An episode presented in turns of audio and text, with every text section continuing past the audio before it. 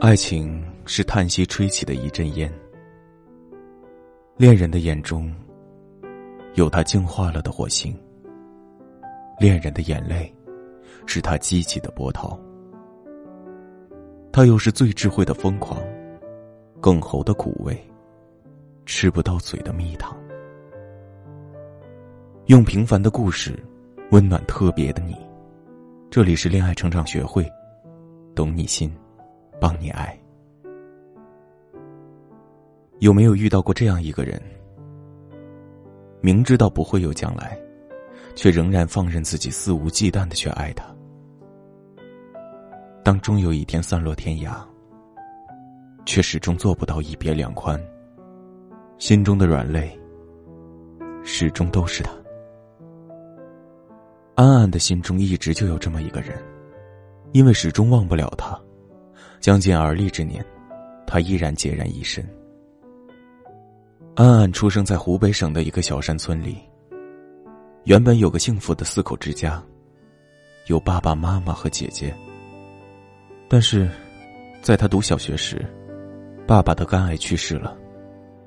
之后，便一直靠妈妈独自辛苦的撑着这个家。中学毕业的时候，安安考上了市里最好的高中。姐姐刚读完高二，为了减轻妈妈沉重的负担，姐姐辍学去了深圳打工。从此，安安读高中和在天津读大学的生活费，都是姐姐寄给她的。在大学里，当室友们都和男朋友去逛街约会的时候，安安总是一个人泡在图书馆里。不多久。他注意到了同班的顾文轩，也经常来图书馆。第一次打招呼，是有天晚上，顾文轩来图书馆比较晚，坐在了安安对面，两个人便礼貌性的打了声招呼。后来，在学校其他地方遇到，两个人都会相视一笑。安安不知道他们两个人到底是谁先对谁产生好感的。但自从第一次打招呼后，顾文轩总喜欢坐在他对面或者附近的位置。安安看见他，心跳也总是不由自主的加快。大一下学期的时候，顾文轩写了一封情意绵绵的表白信给安安，他们的恋情便正式拉开了序幕。有了男朋友之后，安安的大学生活变得温馨而浪漫。他和顾文轩经常在下课后，不是相约去图书馆，就是到校外去找好吃又不贵的特色小餐馆。两个人大饱口福后，再手牵手去街上散散步。大三的时候，安安生日，顾文轩送了一只标价两千多块钱的手表给安安。这块手表，安安后来戴了很多年。也就在那时，安安才知道。顾文轩原来是个特别低调的富二代，他的人生方向早就拟定好了。大学毕业后回家乡辽宁沈阳，到父亲的企业锻炼。顾文轩说，毕业后带安安一起回沈阳工作。安安听了很开心。那天晚上，在学校附近的旅馆里，他们把彼此的第一次交给了对方。就在安安一边努力学习，一边憧憬着和顾文轩的美好未来的时候，姐姐怀孕了，远嫁到了广东湛江。而妈妈在那年春节病了一场。在照顾妈妈的那几个日夜里，安安心里产生了一个强烈的念头。她决定大学毕业后回家乡工作，离妈妈近点儿，让她晚年不那么孤单凄凉。而顾文轩。他是家中独子，是他父母的全部希望。安安只能选择放弃。但是，快两年的感情岂是说放就能放的？他们有那么多美好的回忆，安安不舍得。最终，他向顾文轩隐瞒了自己的想法，仍然一如从前般的和他谈着平凡而甜蜜的恋爱。哪怕这份甜蜜里，藏着他一个人的心酸。不过，安安下定决心后，又无数次产生过动摇。大四时，安安有次接到了姐姐的电话，姐姐告诉她，妈妈低血糖，晕倒在了庄稼地里，幸好被邻居及时发现了。她带孩子回家，照顾妈妈一段时间。听了姐姐的话，安安第二天便请假回家了。她看到脸色苍白的妈妈，安安心疼不已。晚上，姐姐带孩子和安安住在一个房间。跟他聊了很久。姐姐说，她很后悔远嫁，觉得自己太不孝顺了。听到姐姐这么自责，安安心里更加自责。想想自己竟然还无数次的动摇过毕业后回家乡工作的念头，他就觉得很对不起妈妈和姐姐。那晚，安安告诉自己，他不可以再动摇了。毕业的前一周，安安如实的向顾文轩说出了家里的情况和自己的决定。顾文轩很震惊，不同意分手。他生气的说：“要么安安带他去湖北，要么他带安安和他妈妈一起回沈阳，而距离，并不能够成为问题。”听了顾文轩的话，安安已是泪流满面。这两种选择，他何尝没有想过呢？他问过妈妈很多次，愿不愿意以后去城里养老。但妈妈总说，他这辈子哪儿都不去了，就留在乡下，守着这个老房子。因为他和爸爸幸福的回忆，都在这个老房子里。妈妈不愿意离开有爸爸的回忆的地方，而顾文轩是家中独子，安安既不想为难他，更不想让他以后后悔。如果带他回不发达的家乡小城，他不但远离父母无法尽孝，他心中的抱负也很难施展。到时候，是不可能真正过得开心的。顾文轩若是过得不开心，那他又怎么可能开心呢？安安不想顾文轩去冒这个风险，他也不想自己去冒这个风险。毕业离校那天，他们依依惜别。互道对不起。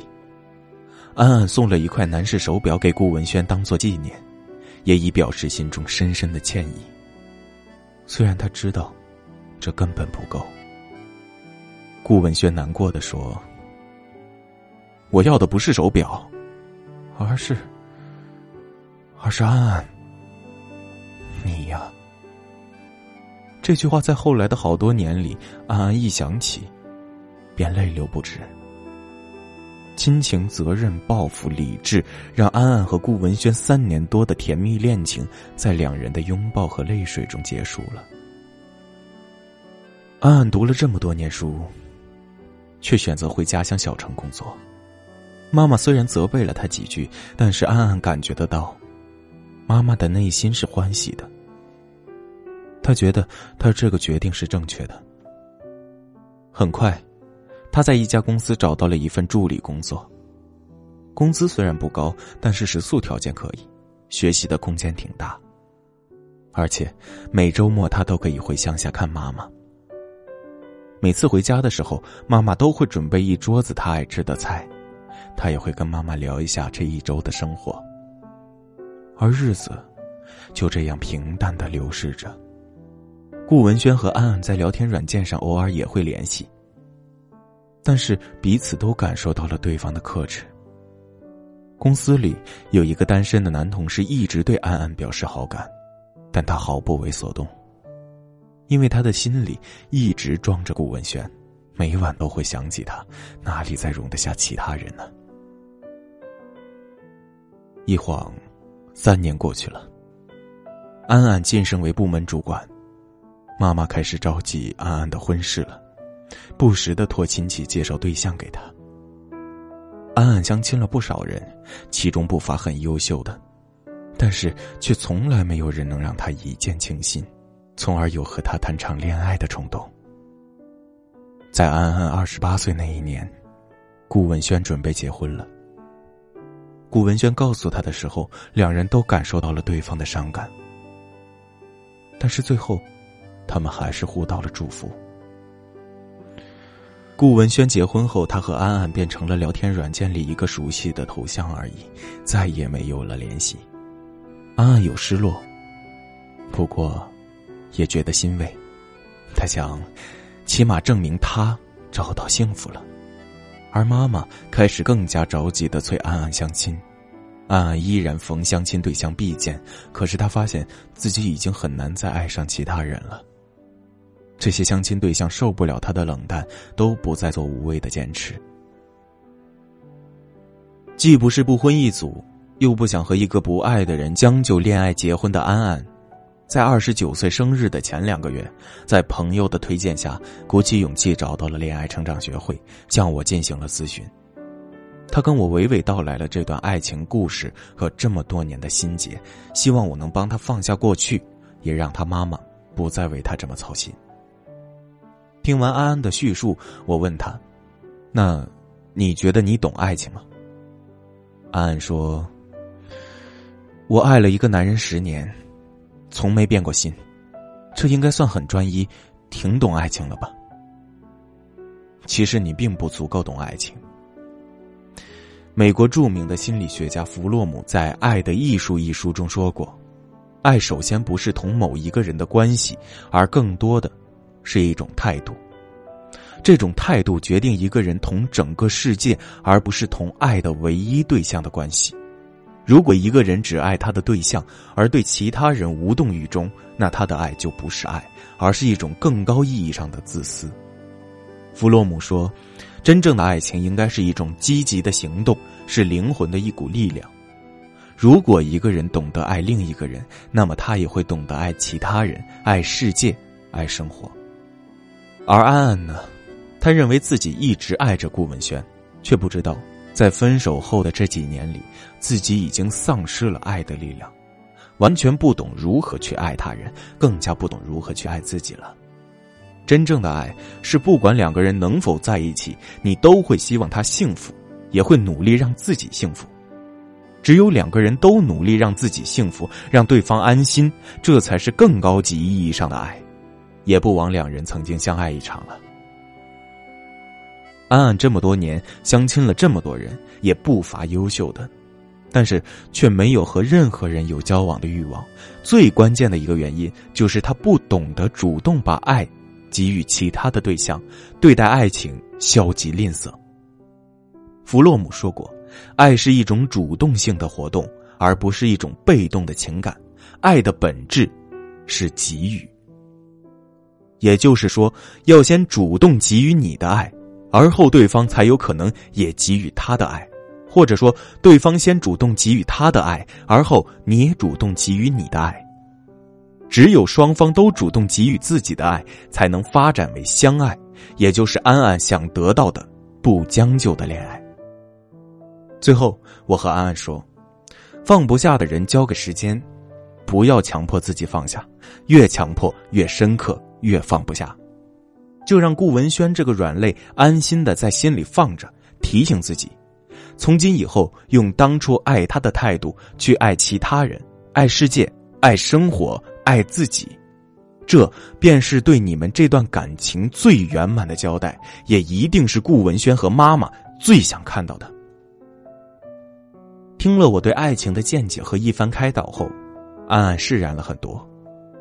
两个多月后，在与安安的回聊中，他告诉我，他不再戴顾文轩送给他的那块手表了，正和一个相亲对象在试着交往，目前感觉还不错。安安说。他仍然还爱着顾文轩，但是这份爱不再让他觉得痛苦，反而给了他爱的动力，让他知道自己如何爱自己，如何爱他未来的另一半。在爱情的路上，我们都希望能和相爱的人携手到老，此生既是彼此的软肋，又是彼此的铠甲。但世事无常，爱情也不会尽如人意。如果和相爱之人最终分离了，也请不要丧失爱的力量，就让那个放不下的他继续做你心中的软肋，然后披上所有的铠甲，积极的去迎接下一份爱情。其实很多姑娘都特别的傻白甜，以为一味的对男人好，两个人的感情就不会出现问题。直到被分手了才来找我们痛哭诉苦。这些姑娘之所以会受伤，就是因为感情不是说你掏心掏肺对她好就可以的，感情是需要经营的。其实一点点付出就可以让他对你好。添加我们助理咨询师的微信“恋爱成长全拼零零二”，恋爱成长全拼零零二，让我们手把手的教给你一些经营情感的小诀窍，让你轻松的调教男友，让他把你宠成小公主。好了，本期的节目到这里就结束了，晚安，宝贝们。